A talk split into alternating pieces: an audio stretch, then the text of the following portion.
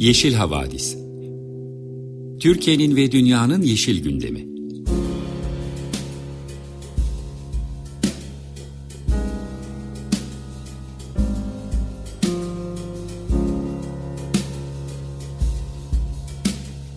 Hazırlayan ve sunanlar Selin Uğurtaş ve Arca Yılmaz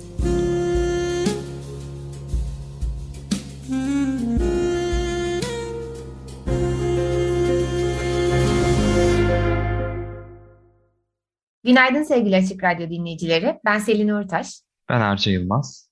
Ekolojik, politik, katılımcı ve şenlikli Yeşil Havadis programına hoş geldiniz.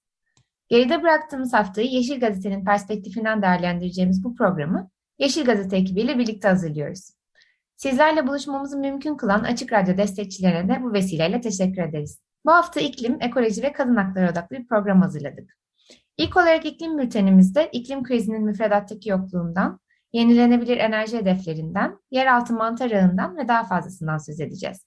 Ekoloji bültenimizde ise Giresun'da yaşanan endişe verici doğa faciasından, orman kanununda yapılan değişiklikten, deniz kaplumbağalarının termik santrallerle imtihanından ve plastik atık ticaretinden bahsedeceğiz. Bu haftaki röportajımız geçtiğimiz hafta etraflıca bahsettiğimiz Almanya'nın yeni koalisyon hükümetine ilişkin. Bu konuda sevgili Arca, Yeşiller Partisi eş sözcüsü Koray Doğan Nurbaylı ile görüştü. Ardından bültenimizi Türkiye'de insan haklarının ve özellikle kadın haklarının durumuna ilişkin birkaç haberle noktalayacağız. Biyon gündemimize keyifli bir parçayla başlayalım. Ezgi Aktan'dan Kuşları dinleyeceğiz. Merhaba sevgili Açık Radyo dinleyicileri. Ben Arca Yılmaz, 95.0'da Yeşil Havadis programındasınız. Ee, iklim haberlerine ilk olarak Uluslararası Enerji Ajansı'nın bir raporuyla başlıyoruz. Yıllık yayınlanan yenilenebilir enerji raporu çıktı. Raporda yenilenebilir enerji üretiminin rekor, rekor düzeyde arttığını ancak 2050'de net sıfır emisyon hedefine ulaşmak için hala yeterli olmadığı belirtiliyor. Ajansa göre bu hedefe ulaşıp, ulaşılabilmesi için yenilenebilir enerji üretimindeki artış hızının 30 yıl içinde yaklaşık iki katına çıkması gerekiyor. Ayrıca dünyada üretilen elektriğin üçte birinin güneş, rüzgar ve diğer yenilenebilirlerden geldiği belirtilmiş raporda. Ee, ajansın icra direktörü Fatih Birol bu yıl 290 gigawattlık rekor seviyede yenilenebilir elektrik ilavesi yapıldığını söylemiş. Ee, biz de her zaman söylüyoruz, açık radyoda da bahsediliyor. Fosil yakıtlar hükümetler tarafından sübvanse edilmezse çok hızlı bir şekilde enerji dönüşümü gerçekleşebilir. Bu noktada da ihtiyacımız olan şey kararlılık. Sırada Türkiye'de gerçekleştirilen bir araştırma var eğitime dair. Ekosfer Derneği bu yıl ilkokul, ortaokul ve lisede okutulan ders kitaplarında iklim krizinin nasıl anlatıldığını inceledi. İklim krizinin etkisi her geçen gün artmasına rağmen ders kitaplarında çok az yer verildiği belirtiliyor dernek yetkilileri tarafından ve öğrencilere sorunun çözümüne dair yeterli bilgi verilmediğine dikkat çekilmiş. Bahsedilen yerlerde de sorunun kaynağı gizleniyor adeta. Petrol, kömür ve doğalgaz olduğu anlatılmıyor. Şimdi birkaç tane örnek bahsetmek istiyorum sizlere. Mesela hayat bilgisi birinci, ikinci ve üçüncü sınıf kitaplarında e, konu hiç yer almıyor. Beşinci sınıf sosyal bilgisi kitabında petrol, kömür ve doğalgazdan sıkça bahsedilse de hiçbir yerde bu yakıtların iklim krizine neden olduğu belirtilmemiş. Yedinci sınıf sosyal bilgiler kitabına geldiğimizde iklim değişikliğine ayrılan bölümde sera gazları nedeniyle iklimin değiştiği belirtiliyor ama bunların kaynağı açıklanmamış fosil yakıt kullanımının azaltılması önlem olarak gösterilmiyor. Enerji verimliliği ve fidan dikme onların yerine e, iklime, iklim krizine karşı bir önlem olarak sunulmuş. Ayrıca bu kitapta sıcaklık artışının 2 dereceyle sınırlanması gerektiği yazıyor. 9. ve 10. yıla ait coğrafya kitaplarına baktığımızda iklim değişikliği hemen hemen hiç konu edilmemiş. 11 ve 12. yıla geldiğimizde yine coğrafya kitaplarında bu kitaplarda iklim değişikliğini ve nedenleri çok açık bir şekilde yazılmış. Ancak 12. E, yıl kitabında iklim değişikliği kavramı 115 kez geçmesine rağmen e, bazı yazım hataları da göze çarpıyor. Örneğin salım yerine salınım gibi e, hatalar var. Şimdi sırada biraz da yurt dışında yürütülen araştırmalara değinmek istedik. İlk haber mantarlara dair. Yeraltı mantar haritalandırılacak ve e, nasıl bir ağ oluştuğu da e, bu şekilde gözlenebilecek. Yeraltı ağlarını koruma derneğince yapılan çalışmada trilyonlarca kilometrelik yeraltı ağlarını kurtarma ve karbonun tutulmasına, besin maddelerinin taşınmasına ve ekosistem biyoçeşitliliğinin korunmasına yardımcı olmak için mantar ağları haritalandırılıyor. Yeraltı mantarları toprakta bitki köklerine bağlanan ve besin otoyolları görevi gören ağlar oluşturmak için karbondioksiti kullanıyorlar ve bitki köklerinden karbonu alarak besinleri de serbest bırakıyorlar. Böylece bitkiler besinleri kullanabiliyor. Başka bir haberse toprağa dair. Yani küresel ısınma arttıkça toprağında karbon salması artacak e, şeklinde bir araştırma var. Exeter ve Stockholm Üniversiteleri tarafından yapılan bir araştırma da bu açığa çıkmış. Bu araştırmanın sonuçlarına göre sıcaklıklar arttıkça toprağın karbon depolama kapasitesi düşüyor. Bu durumda küresel ısınmanın atmosfere daha fazla karbon salımına neden olarak iklim değişikliğini daha da hızlandırdığı bir pozitif geri besleme örneği olarak değerlendirilmiş. Yani salınacak, salınabilecek karbon miktarı ise toprağın tipine göre değişiyor. Örneğin düşük killi topraklar e, daha yoğun killi, zengin killi topraklara göre 3 kat daha fazla karbon kaybediyor. Toprak, atmosfer ve tüm ağaçların toplamından daha fazla karbon depoluyor şeklinde de açıklama yapmış araştırmacılar. E, son araştırma ise Antarktika'ya dair. Bilim insanları Antarktika'da dünya ikliminin 1,5 milyon yıllık geçmişine ışık tutması uman, umulan bir sondaj çalışmasına hazırlanıyor. 4 ee, yıllık sondaj çalışmasında silindir şeklinde 3 kilometre uzunluğunda bir buz kütlesi çıkarılacak. Epika ötesi adı verilen 4 yıllık sondaj çalışmasında bilim insanlarının dünyanın geçmişte yaşadığı buzul çağlarının neden sık sık tersine döndüğünü anlamaya çalışacak. E, şu ana kadar yapılan araştırmalara göre elimizdeki bilgiler bize sadece atmosfere atmosfere dair bilgimizi 800 e, bin yıl geriye götürüyor. Bu da yine aynı şekilde buzullardan elde edilen verilere göre. Şimdi bu araştırmayla bu veriler bir, bir buçuk milyon yıla kadar geri gidecek. O yüzden önemli bir gelişme. Şimdi e, Türkiye'den kısaca kısa bir haberimiz var. Doğalgaz ithalatına dair e, yüzde 15 artmış. E, ithalat 2021 yılı Eylül ayına ayında geçen yılın aynı ayına göre yüzde 15 artarak 4 milyar 281 milyon metreküp olmuş. Tüketim artarken bir yandan da zam gelmeye devam ediyor. Ee, Ekim ve Kasım aylarındaki zamlardan sonra bu hafta içinde de elektrik üretiminde ve sanayide kullanılan doğalgaza %20 zam geldi. Son haber bir iklim vergisi örneği Yeni Zelanda'dan. Auckland kenti e, sakinleri iklim vergisi ödeyecek. Yeni Zelanda'nın en büyük şehirlerinden biri Auckland ve bu şehir karbondan arındırmayı ve daha yeşil hale gelmeyi amaçlayan bir proje kapsamında yaklaşık olarak haftada bir Yeni Zelanda doları vergi ödeyecek bu şehirde yaşayanlar. Bir Yeni Zelanda doları 9.2 TL gibi bir şeye denk geliyor. En azından şu anda. Ee, bu vesileyle 10 yılda da 550 milyona yakın Yeni Zelanda doları toplanması hedefleniyor. Belediye Başkanı Phil Goff söz konusu fon ile kentsel alanlarda 15 bin olgun yerli ağaç, yeni ormanlar için 4 bin ağaç ve bitki dikileceğini söylemiş. E, feribot filosunun karbondan arındırılmasını hızlandıracaklarını taahhüt etmiş. E, düşük gelirli bölgeler için de ağaç örtüsünü, toplu taşımayı ve bisiklet şeritlerini arttırmayı e, amaçladıklarını söylemiş. Kapatmadan önce geçtiğimiz hafta Yeşil Gazete yazarlarından Atlas Sarrafoğlu ve Sedat Gündoğdu'nun yazılarına bir değinmek istedik. Çok kısaca bahsedeceğim. Ee, aynı zamanda Açık Radyo programcısı olan da Atlas, uzun bir süredir iklim kuşağı başlığı altında dünyadan iklim aktivistleriyle söyleşi yapıyor. Geçtiğimiz hafta Bangladeş'ten Farzana Faruk ile konuştu. Ee, Sedat Gündoğdu ise e, mikroplastikler ve atıklar üzerine araştırmalarını yürüten e, Çukurova Üniversitesi'nden bir öğretim üyesi. E, son yazısında İstanbul Büyükşehir Belediyesi'nin işletmeye aldığı çöp yakma tesisini e, inceledi ve çöpten enerji elde etmenin çevresel ve sağlık maliyetlerini ele aldı. Evet, şimdi bir şarkı arası verelim. Benim 2021 yılında en çok dinlediğim şarkı çıkmış Baltazar'dan Losers. Ben de sizlerle bu şarkıyı paylaşmak istiyorum. Tekrar merhaba. 95.0 Açık Radyo'da Yeşil Vadisi dinliyorsunuz. Ben Selin. Programımıza ekoloji haberleriyle devam ediyoruz.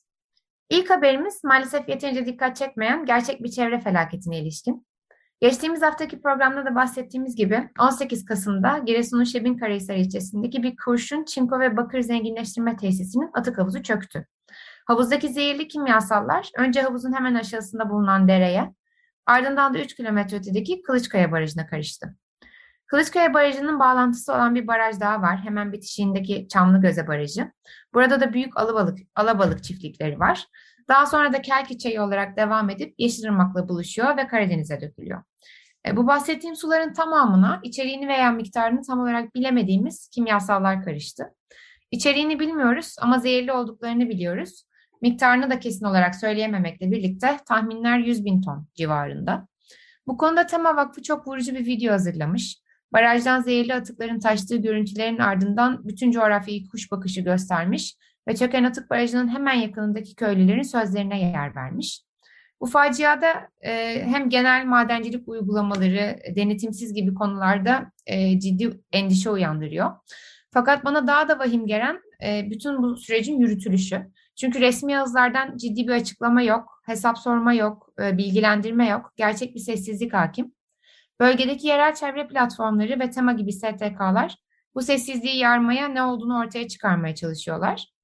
Biz de Yeşil Vadisi'de bu olaya dair gelişmeleri takip etmeye devam edeceğiz. Henüz izlemediyseniz Temo'nun videosunu izlemenizi de önermiş olalım. Bir diğer kaygı uyandırıcı haber Orman Kanunu'na ilişkin. Resmi gazetede yayınlanan yönetmelik değişikliğiyle birlikte kamu yararı ve zorunluluk olması durumunda ormanlık alanlarda bazı yapıların e, inşa edilmesine izin verileceği kararlaştırıldı. Bu izinli yapılar arasında havaalanı veya demiryolu gibi ulaşım tesisleri, savunma ve güvenlik tesisleri, enerji üretim santralleri, baz istasyonları ve petrol ve doğal gaz boru hatları gibi yapılar da var. Ee, sırada ısrarla açılan av ihaleleri ve bunlara karşı yürütülen mücadeleye ilişkin iki haberimiz olacak. Vegan Derneği Türkiye, Tarım ve Orman Bakanlığı'nın Konya ve Karaman illeri için açtığı av ihalesine karşı dava açmıştı. Verilen ara karar yürütmenin durdurulması yönünde oldu. Av ihalesinde Anadolu yaban koyunlarının yaşam hakkı ihaleye çıkarılmıştı. Yaban koyunları için en az 153.900 lira, yaban keçileri için ise 9.300 lira fiyat biçilmişti. Türkiye Vegan Derneği ise hazırladığı dilekçede Anadolu yaban koyununun Anadolu'ya endemik olduğunu, İç Anadolu'da oldukça dar bir alanda yaşadıklarını ve sayılarında sürekli bir düşüş olduğunu vurguladı. 2019 yılında yapılan bir sayıma göre ülkemizde yaşayan yalnızca, yalnızca 893 yaban koyunu kalmış. Ve biz bu nüfusun artırılmasına uğraşmak yerine öldürülmeleri için ihale açıyoruz. E, dilekçede ihaleyi açan Tarım ve Orman Bakanlığı'nın da çelişkili ifade ve uygulamaları eleştirildi. Çünkü bu koyunların ulusal mevzuatla korunmasının Tarım ve Orman Bakanlığı tarafından şart koşulduğu söyleniyor. Üstelik endemik bir tür olduğu için Bern Sözleşmesi uyarınca da avlanmasının hukuka aykırı olduğuna dikkat çekilmiş. Konya 1. İdare Mahkemesi de bu konuda bakanlıktan ayrıntılı bir savunma istedi. Eğer yürütmenin iptal kararı verilirse yaşamak ihaleye çıkarılan 7 Anadolu yaban koyunu ve 3 yaban keçisi kurtulmuş olacak. Daha önce de Bolu'dan Kızılgeyik avıyla ihalesine ilişkin benzer bir haber vermiştik.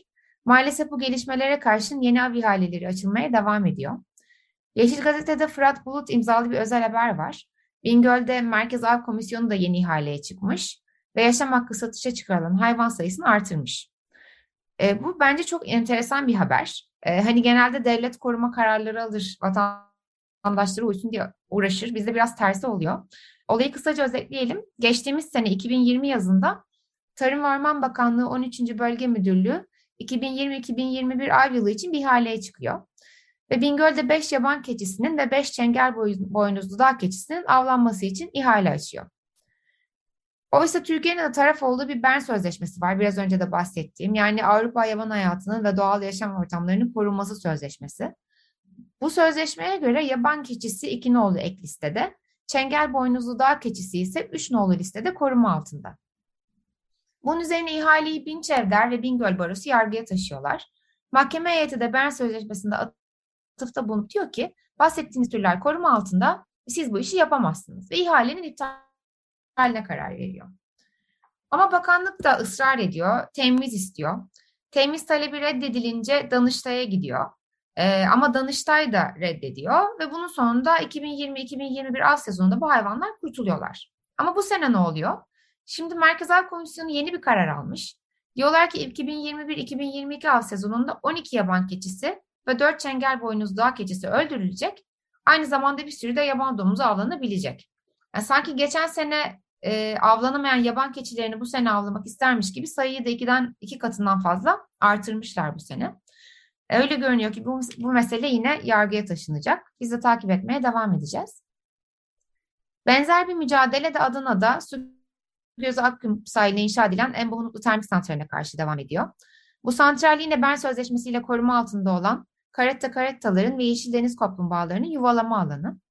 Bu bölgeye zaten İsken Su Gözü Termik Santrali inşa edilmişti. Embahunutlu bu termik santralin yalnızca 1800 metre ilerisinde. Yani kömüre bulanmış bir sahil anlamına geliyor. Aktivistler Avrupa Konseyi Bern Sözleşmesi Komitesi'ne bir şikayet başvurusu yaptılar ve bunu da Türkiye'deki idare mahkemesine sundular. Türkiye'deki mahkemeye hem Bern hem de Barcelona sözleşmelerinin ihlali gerekçesiyle yürütmeyi durdurma talebinde bulunulmuştu. Bu hafta adliye önünde bir basın açıklaması yapıldı Bern Sözleşmesi Komitesi'ne yapılan şikayet başvurusunun sonucunun beklenmesi talebinde bulunulduğu iletildi. Buradaki mesele tabii ki yalnızca deniz kaplumbağaları meselesi değil, e, kömürün hem iklim kriziyle ilişkisi, hem bu termik santrallerin havayı, suyu, toprağı kirletmesi, buna bağlı artan hastalıklar, kanser vakaları artık çok iyi bildiğimiz şeyler. Dolayısıyla dillere sunutluya dair olumlu haberler paylaşabiliriz önümüzdeki haftalarda. Bir diğer haberimiz yılan hikayesine dönen plastik atık meselesiyle ilgili. Geçtiğimiz dönemde Türkiye'nin plastik atık ithalatı epey gündem oldu. Bunun sonucunda alınan önlemlerin etkisine dair bir haber bu. Geçtiğimiz yıl Almanya'nın plastik atıklarıyla dolu 400 kadar konteyner Türkiye'de bir firma tarafından ithal edilmişti. İthalat kısılması, kısıtlaması başlayınca bu firma ithalat lisansını kaybetti ve bu atıklar çürümeye terk edildiler. Ee, Türkiye Çevre Bakanlığı bunları Almanya geri alsın diye epey uğraştı ama Almanya kabul etmedi. Nihayetinde Türkiye'de o zaman ben bunu üçüncü ülkelere ihraç ederim dedi. Ee, ve büyük çoğunluğu Vietnam'a gidecek bir karar verdi. Ama bütün bu gelişmelerden haberdar olan çevreci gruplar da bu konteynerlerin akıbetini takip ediyorlardı. Ve gemi Yunanistan'a bağlandığında e, bazı eylem aracılığıyla Yunanistan'a bir uyarı mektubu gönderdiler. Gruplar diyorlar ki bu atıkların Vietnam'a gönderilmesi hem atık sevkiyat yönetmeliğine hem de bazı sözleşmesine aykırı yani yasa dışı. Bazı eylem ağı icra direktörü Jim, Jim Puckett demiş ki Almanya bu atıkların ilk etapta Türkiye'ye ihracatına asla izin vermemeliydi. İkincisi, Türkiye talep ettiği zaman kesinlikle geri almalıydı. Şimdi onlara çağrıda bulunuyoruz. Benzer şekilde Greenpeace Akdeniz Türkiye'den Nihan Temiz Ataş da Almanya'nın Türkiye'ye ve şimdi de dünyaya saçtığı atıkların sorumluluğunu üstlenmesi gerektiğini söyledi. Avrupa Birliği son Yeşil Yeni Anlaşmada dünyanın geri kalanını Avrupa'nın atık sorunlarını yönetmeye zorlamama konusunda gerçekten ciddiyse Türkiye'ye ve Vietnam'a gönderdiği tüm atıkları bir an önce geri almalı dedi. Son olarak İkizdere'den kısa bir bilgilendirmeyle bültenimizi kapatalım. İkizdere'deki mücadeleyi yakından takip etmeye çalışıyoruz. Muğla'daki Yeniköy Kemerköy Termik Santrali için kömür madeni genişletme ısrarı devam ediyor. Bu kapsamda devam eden yıkımda sıra 200 senelik Işıkdere Köyü'ne geldi. İkizköy ve çevre köylerin doğa koruma derneği olan Kardok, alanın arkeolojik sit alanı ilan edilmesi için Muğla Kültür Varlıklarını Koruma Bölge Kurulu'na karşı bir dava açmıştı. Ancak yıkım Eylül ayında açılan davanın sonucu beklenmeden devam ediliyor. Bu hafta hem birçok ev yıkılmış hem de köyün camisinin minaresi. Halk ise mücadeleyi sürdüreceklerini söylüyor. Böylelikle ekoloji bültenimizin sonuna geliyoruz. Önce bir müzik arası verip Bülent Ortaçgil'den Denize Doğru isimli parçayı dinleyeceğiz. Ardından ayrıca Yeşiller Partisi eş sözcüsü Koray Don Urbarlı ile yaptığı söyleşiyle sizlerle olacak. Merhaba sevgili Açık Radyo dinleyicileri. 95.0 adresinde Yeşil Havadis programındayız. Ben Arca Yılmaz. Ee, geçtiğimiz hafta Almanya'da koalisyon hükümeti arasında anlaşma sağlandı ve hangi hükümetlerin, e, hangi partilerin hangi bakanlıkları alacağı belli oldu. Hatırlayacaksınız Almanya'da yakın zamanda yapılan seçimlere sosyal demokratlar, yeşiller ve liberaller arasında e, e, en en çok oy alan bu üç parti arasında bir koalisyon görüşmeleri vardı Almanya'da. Ve bunun sonucunda da bakanlıklar belli oldu. Ee, kabaca saymak gerekirse örneğin sosyal demokratlar başbakanlığı aldılar. Aynı zamanda İçişleri, Çalışma ve Sosyal Güvenlik Bakanlığı, Savunma, Sağlık gibi bakanlıklar e, sosyal demokratlardayken e, Yeşillerde Başbakan Yardımcısı ve Dışişleri, Aile, Çevre ve Tüketiciyi Koruma, Gıda ve Tarım Bakanlıkları Yeşillerde kaldı. Hür Demokratlarda yani liberallerde e, ulaştırma gibi e, bir bakanlık onların e, yönetiminde olacak. Biz de bu koalisyon dağılımını Yeşiller Partisi eş sözcüsü Koray Doğan Urbarlı ile konuşmak istedik. E, hoş geldin Koray, merhaba. Merhaba, hoş bulduk Arca. E, ben yani hani bir genel değerlendirme almak istiyorum önce aslında senden. Şimdi hükümet e, tabii çok Yeşiller de mesela %20'den fazla bir oy görünüyordu seçim öncesi anketlerde ama e, oyları geriledi. Sosyal Demokratlar ciddi bir atak yaptı ve e, birinci parti olarak çıktılar. Sen bu seçim sonuçlarını nasıl görüyorsun ve koalisyon sence nasıl ilerler?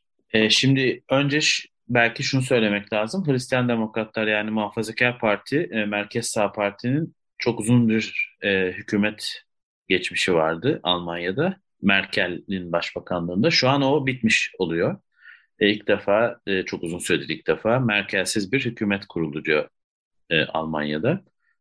E, tabii seçim sonuçlarına bakınca Yeşiller bir taraftan umut veren, bir mutluluk veren bir taraftan da biraz hayal kırıklığı yaratan sonuçlar aldılar. Çünkü demin de senin söylediğin gibi ilk başta e, birinci parti olma ihtimalleri yüksekti, oyları daha yüksekti. Fakat seçim sonuçlarında oyları biraz daha düşük çıktı. İşte kendileri de e, birinci parti olamadılar. Fakat baktığımızda şunu gördük ki en çok oyu arttıran parti Yeşiller, e, en çok milletvekili ya da parlamenter sayısını arttıran parti Yeşiller ve e, bir önceki seçime göre bütün partilerden oy alabilen tek yani seçmen kazanabilen tek parti de Yeşiller. Yani e, aslında fotoğrafın ne neresine bakacağımıza göre belki bir hayal kırıklığı ufak olabil olsa da Yeşiller Partisi'nin Almanya'daki Yeşiller Partisi'nin e, aldığı sonuçların önemli ve mutluluk verici olduğunu söyleyebiliriz.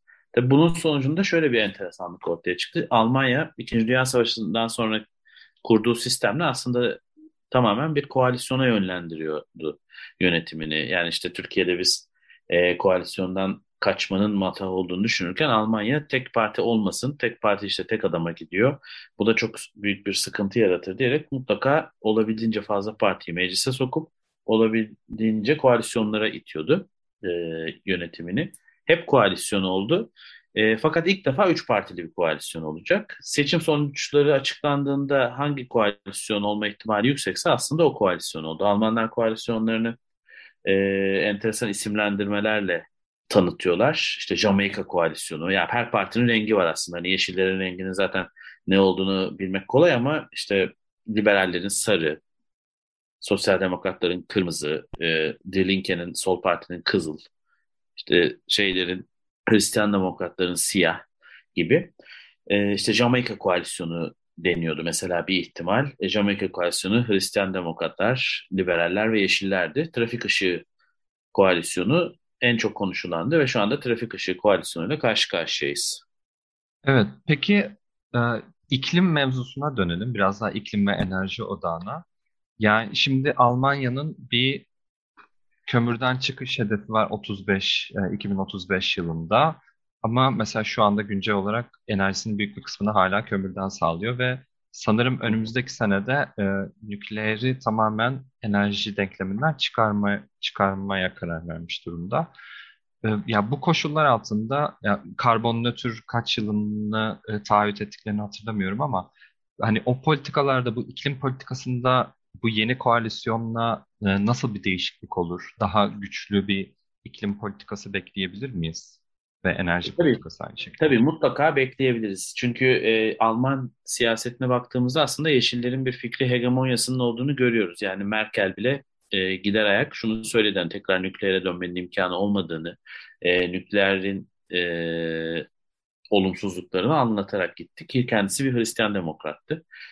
E, oradan bakınca aslında bir fikri hegemonyası var Yeşillerin. E şimdi Yeşiller de oradan fikri hegemonyasının dışında gücü de ele geçirmiş durumdalar. Yani hükümetteler. E, bu da tabii ki iklim politikasının daha da güçlü hale gelmesine sebep olacak. Tabii bir taraftan şunu da görmüş olacağız. Yani bir enerji krizinin yaşanacağı da söyleniyor genel olarak Avrupa'da. E, bu enerji krizine yeşil bir hükümetin nasıl bir çözüm bulabileceğini de görmüş olacağız. Çünkü açık konuşmak gerekirse enerji krizi yaşansın işte bu yenilenebilir enerjiler tökezlesin diye bekleyen işte kömürcü, nükleerci lobiler de var e, ya da bu bunlara inanan insanlar da var. E, benim gördüğüm izlenim yani koalisyon görüşmelerinden açıklanan koalisyon e, metninden gördüğüm izlenim e, doğal gaza bir ara geçiş formu olarak kullanıp kömür ve nükleerden çıkmak daha sonra da tamamen yenilenebilir enerjiye geçmek ve karbon nötr hedeflerine ulaşmak. Yani 2035 de aslında e, belki beklemeyecekleri bir tarih olabilir bu açıdan. Burada çok daha erken bir şekilde bu e, hedeflere ulaşabilirler. Tabii alınan bakanlıkların e, dağılımına bakınca hep iş, işi yapacak yani bu geçişi sağlayacak, bu dönüşümü sağlayacak bakanlıkların yeşillerde olduğunu görüyoruz. Tabii e, işte maliye gibi yani Türkiye'de sürekli değişen ve önemli bir bakanlığın e, Almanya'da liberallerde olması daha çok sol tandanslı bir koalisyonun e, nasıl hükümeti götüreceği, para politikasını nasıl götüreceği konusunda da biraz soru işareti veriyor. Fakat e, tabii üç partili koalisyonda ikinci en büyük partinin e, başının Dışişleri Bakanı olması, e, üçüncü en büyük partinin de maliyeyi alması çok e, şaşırtıcı değil. Fakat e, bakalım nasıl olacak. Yani biraz aslında bir deneme olacak.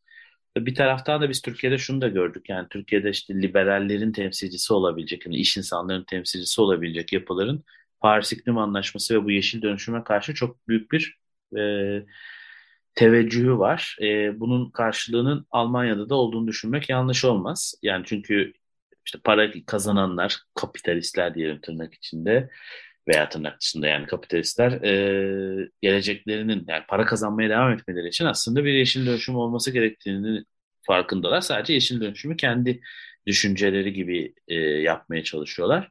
O yüzden enteresan bir deneyim olacak. Bir taraftan işte sosyal demokratlar sendikalarla bağını korumaya çalışıp belki adil geçiş için bir konuda bastıracak. Liberaller biraz daha işte vergi politikalarının hafifletilmesi üzerine bastıracak.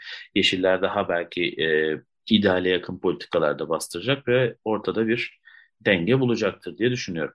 Evet aslında yani de, şey demenden yola çıkıyorum. E, fikri hegemonya üzerinden yola çıkarsak yani e, hani iklim politikası üzerinde şekillenen bir e, hükümet e, kuruldu. Yani anladığım kadarıyla senin de dediklerinden ve herkes de yani tüm partilerde hani kendi perspektifinden e, ama hani iklimi ön plana alarak bir politika çizmek e, durumunda kalıyor. Zaten yani toplumdaki talep de o sanırım.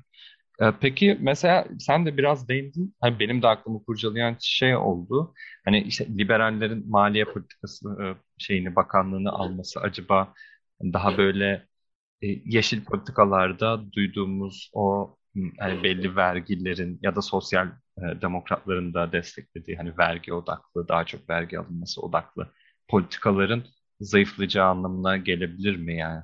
Öyle bir şey bekleyebilir miyiz sence? E, tabii gelebilir. Yani ortada şimdi 177 sayfalık bir koalisyon metni var. E, tabii Yeşillerin politikalar açısından bu zayıflama getirebileceği gibi diğer taraftan da sosyal demokratların politikalar için de zayıflama getirebilir. Yani bu bir açıdan da e, onlar için de bir tehlike. Fakat büyük ihtimalle bu üç parti kendi aralarında konuşurken belli şeyleri şimdiden, e, belli konuları şimdiden karara bağlamışlardır ve onun üzerine gideceklerdir. Yani biz Türkiye'de biraz bu bütçe işini unuttuk. Hani bütçenin nasıl yapılacağı, bütçenin önemini unuttuk ama hani Almanya'daki hükümet kurulurken bir diğer taraftan da İsveç'te bir hükümet kuruldu. E, dinleyenler belki takip etmişlerdir. Sosyal Demokratlar ve Yeşiller hükümeti ilk güven oyu aldığında 7 saat iktidarda kalabildi. Çünkü bütçeyi e, aşırı sağ partinin e, talepleri doğrultusunda kabul edildi. Yani ortadaki bütçe aşırı sağ partinin talepleri konusunda kabul edildi. Ve Yeşiller de biz böyle bir bütçenin içerisinde olmak istemiyoruz deyip ayrıldılar. Yani bütçe aslında önemli biraz. Biz daha çok sözler üzerine politika yapıyoruz fakat siyaset en sonunda kaynakların nasıl dağılacağı üzerine e, konuşulan bir konu, yapılan bir e, eylem diye ya da. E, fakat hani şeye güvenmek lazım. O 177 sayfalık metne güvenmek lazım. Çünkü e, yine belki işte koalisyonu konuşurken ve özellikle Yeşiller perspektifinden konuşurken enteresan bir nokta var. Yani bu e, şeyin koalisyon metninin nasıl onaylandığı.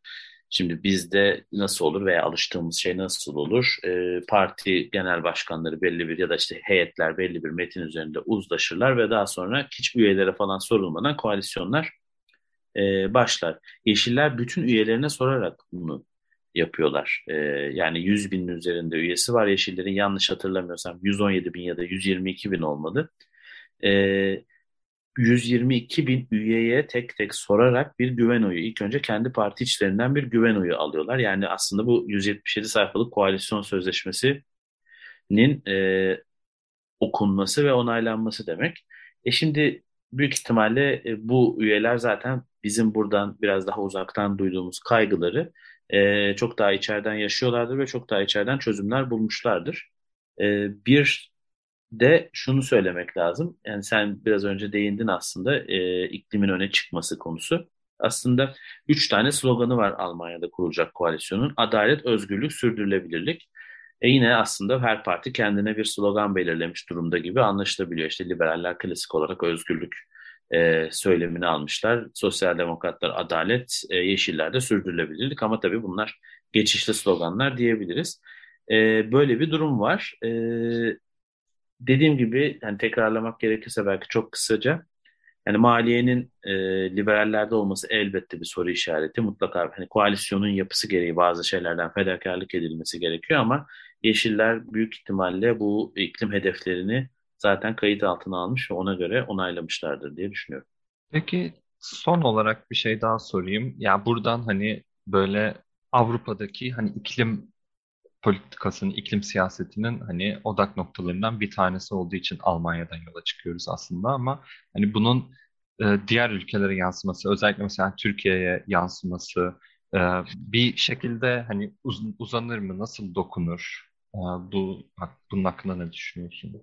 E, yani Türkiye'ye ne yazık ki iklim konusunda çok doğrudan dokunacağını düşünmüyorum. Çünkü Türkiye'nin e, gündeminde iklim çok gerilerde yer alıyor. E, bu hani ne kadarsa bizim de bunda katkı suçumuz var. E, ama e, yani iklim çok gerilerde yer alıyor. Fakat Avrupa'nın en büyük ekonomisiyle, Avrupa'nın sürükleyici ülkesinde iklim merkezli bir hükümet kurulması tabii ki bütün havayı değiştirecektir. Yani bundan sonra e, kural koyan ülkenin e, bir numaralı önceliği olarak iklimi ortaya koyması her şeyi değiştirecektir. Türkiye açısından da şöyle bir değişiklik olabilir. Türkiye'nin en büyük ticari orta Almanya. E, aynı zamanda e, politik olarak yani e, pardon e, nüfus olarak da demografik olarak da çok fazla geçişleri olan bir ülke Almanya. E, oradaki bu havanın değişimi Türkiye'nin hem iş dünyasını hem de insanlarını biraz e, etkileyebilir.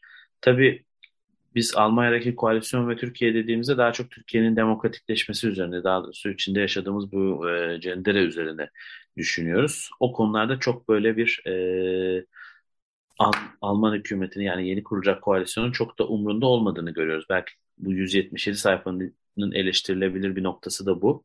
Çünkü e, çok fazla politika değişimi beklenmiyor Türkiye'ye karşı ortadaki şeylerden, ortaya çıkan metinde. E, işte de, gençlik değişim programları ve STK'ların desteklenmesi gibi maddeler var. Fakat onun dışında Türkiye'nin bir NATO partneri olup AB'nin komşusu olduğu ifade ediliyor. Burada tabii AB'nin komşusu olma durumu önemli. Yani AB üyeliğinin dışlandığı bir durum var. E, AB üyeliği hedefinin dışlandığı bir durum var. Türkiye'de zaten o dondurmuş durumda. Almanya'da bunu dondurmuş durumda. Talihsiz olan şey şu. Daha önce e, Türkiye'nin AB üyeliğini Yeşiller çok fazla savunurken şu anda Türkiye'nin geldiği bu antidemokratik durumdan dolayı ne yazık ki e, süreç tam tersine dönmüş durumda. Ama umarım e, nasıl ki sınırda karbon vergisi ve bu yeşil mutabakat Türkiye'nin belli dönüşümleri yapmasını zorunlu kıldıysa Almanya'nın bu e, ha, yeni havası da Türkiye'deki bu ticari ortağı yani Türkiye tarafını iki ticari ortağın Türkiye tarafındaki bazı değişimlere yol açacaktır. Evet, belki hızla imzalanan bir Paris gibi hani başka adımlar da atılabilir dediğim gibi. Kesinlikle. Ee, Çok teşekkürler Koray bizimle e, bu vakt, vaktini ayır, ayırıp söyleşiye katıldığın için. Ben bu hafta çok teşekkürler. E, bu, bu hafta e, Yeşiller Partisi eş sözcüsü Koray Doğan Urbarlı ile Almanya'daki son seçim sonuçlarını konuştuk. Daha doğrusu kesinleşen koalisyon hükümetinin e, bir irdelemesini yaptık. Şimdi bir şarkı arası verelim. Warhouse'dan Love is a Stranger şarkısını dinleyeceğiz. Ardından programımıza devam edeceğiz. Tekrar merhaba. 95.0 Açık Radyo'da Yeşil Havadisi dinliyorsunuz. Ben Selin. Programımıza haftanın insan hakları odaklı gündem maddeleriyle devam ediyoruz. İlk haberimiz Avrupa İnsan Hakları Mahkemesi'nin derhal tahliye edilmeli kararına karşın hala cezaevinde tutulan Osman Kavala hakkında. Avrupa Konseyi Bakanlar Komitesi ihlal prosedürünü başlatmak için bu hafta toplanacak. Avrupa İnsan Hakları e, Sözleşmesi'ne taraf olan ülkelerin Avrupa İnsan Hakları Mahkemesi kararlarına uyma yükümlülüğü var. Bu yerine getirilmediği takdirde Avrupa Konseyi önce bu ülkelerle bir müzakere süreci yürütüyor. Burada da bir sonuca ulaşılamazsa sözleşmenin 46. maddesi uyarınca ihlal prosedürü başlatılıyor. Biz şu an bu noktadayız e, ve bu prosedürün uygulanması için 47 taraf devletin 3'te 2'sinin onay vermesi gerekiyor. Eğer yaptırım kararı ile sonuçlanırsa bu iş, Türkiye'ye uygulanabilecek yaptırımlar şöyle. Avrupa Konseyi'ndeki üst düzey makamlara Türk personel atanmaması kararlaştırılabilir. Bazı Avrupa Konseyi kuruluşlarında Türkiye'nin oy hakkı elinden alınabilir ve üst düzey Avrupa Konseyi toplantılarının Türkiye'de düzenlenmemesine karar verilebilir. Kasım ayını geride bırakıp aralar girdik. Bununla birlikte Biyanet de her ay olduğu gibi erkek şiddet çetelesini açıkladı. Erkekler Kasım ayında en az 34 kadını ve yanlarında bulunan iki erkeği öldürdüler. Kasım ayında en az 16 kadının ölümü şüpheli ölüm olarak basına yansıdı. Her zaman olduğu gibi bu ayda kadınların katilleri çoğunlukla en yakınlarında bulunan erkeklerdi. Kadınların karşı karşıya olduğu ve devletin adeta göz yumduğu erkek şiddeti tabii filmlerde konu oluyor. Türkiye'de kadına yönelik şiddeti ve kadın cinayetlerini ele alan Dying to Divorce, Divorce Türkçe ismiyle Ölümle Boşanmak belgeseli, İngiltere'de en iyi uluslararası uzun metraj film kategorisinde akademi ödüllerine aday gösterildi. İngiliz yönetmen Chloe Fairweather'ın 5 yılda çektiği belgesel, Türkiye'de kadına yönelik şiddetten kurtulanların yanı sıra buna karşı mücadele eden kadın hareketini de yakından takip ediyor. Ölümüne Boşanmak belgeseli bu seneki İstanbul Film Festivali seçkisinde alınmamıştı. Susma platformuna konuşan belgeselin yapımcılarından Seda Gökçe ve Özge Sebzeci, filmin seçkiye alınmama sebebinin şu andaki politik atmosfer olarak belirtildiğini açıklamıştı. E, bu meseleye benzer bir haber de Çin'den. E, bu haberi ne zaman okusam gerçekten yeniden şaşırıyorum. Çinli tenisçi Peng Shuai ki çiftlerde Wimbledon ve Fransa açık şampiyonluğu olan e, yine çiftlerde dünya birinciliğine kadar yükselmiş bir tenisçi. Bundan haftalar önce bir açıklama yapmış ve Çin'in eski başbakan yardımcısı Zhang Gaoli tarafından cinsel taciz uğradığını söylemişti. Bu açıklama yarım saat içerisinde sosyal medya platformundan kaldırıldı ve sosyal medyada tenise ilişkin yazışmalara ciddi bir sansür uygulandı. Ama yine de me- mesele örtbas edilemedi. Bunun üzerine bu e, tenisçiyi Çin devleti resmen kaybetti. Kendisinden haftalarca haber alınamadı. Bu sırada Pangşuya tarafından yazıldığı iddia edilen bir mektup servis edildi. İşte mektupta taciz iddialarının doğru olmadığı, kendisinin kayıp olmadığı, güvende olduğu, evinde dinlendiği gibi e, şeyler yazılıydı. Daha sonra Kadınlar Tenis Birliği ile bir online görüşme yaptı Pangşuya. Dolayısıyla en azından hayatta olduğuna dair bir endişe yok. Ama Kadınlar Tenis Birliği WTA Pangşua'ya dair diğer endişelerinin devam ettiğini, bu nedenle Çin'deki turnuvaları da durdurduklarını açıkladılar. E, dilerim Pangşua'dan iyi haberler alırız e, önümüzdeki günlerde. Bültenimizin son haberi ise Macaristan'dan. Ülke Meclisi LGBTİ hakları konusunda referanduma gitmeye karar verdi. Macaristan'da e, LGBTİ hakları ateş altında ve bu konuda Avrupa Birliği'nden de eleştiri alıyorlar. 2020 yılında eş, eşcinsel çiftlerin çocuk evlat edinmesi yasaklanmıştı. Bu sene de okullardaki bazı içeriklerin eşcinselliği ve cinsiyet değişikliğini teşvik ettiğini iddia ederek yasaklanması için bir yasa tasarısı sundular. Böylelikle insan hakları haberlerimizin sonuna geliyoruz. Kısa bir müzik arasının ardından sizlere veda edeceğiz.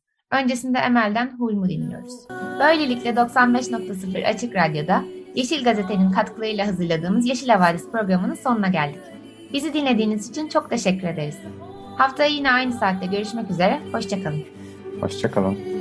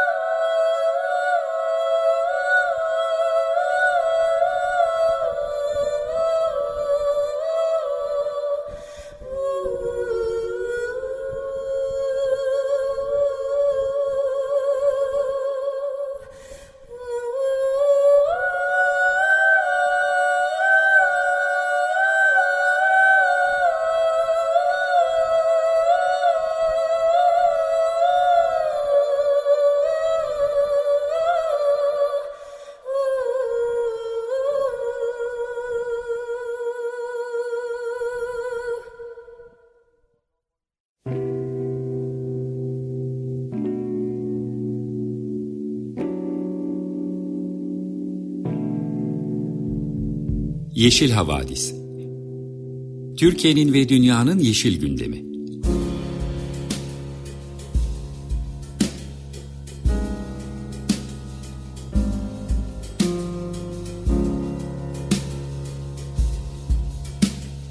Hazırlayan ve sunanlar Selin Uğurtaş ve Arca Yılmaz.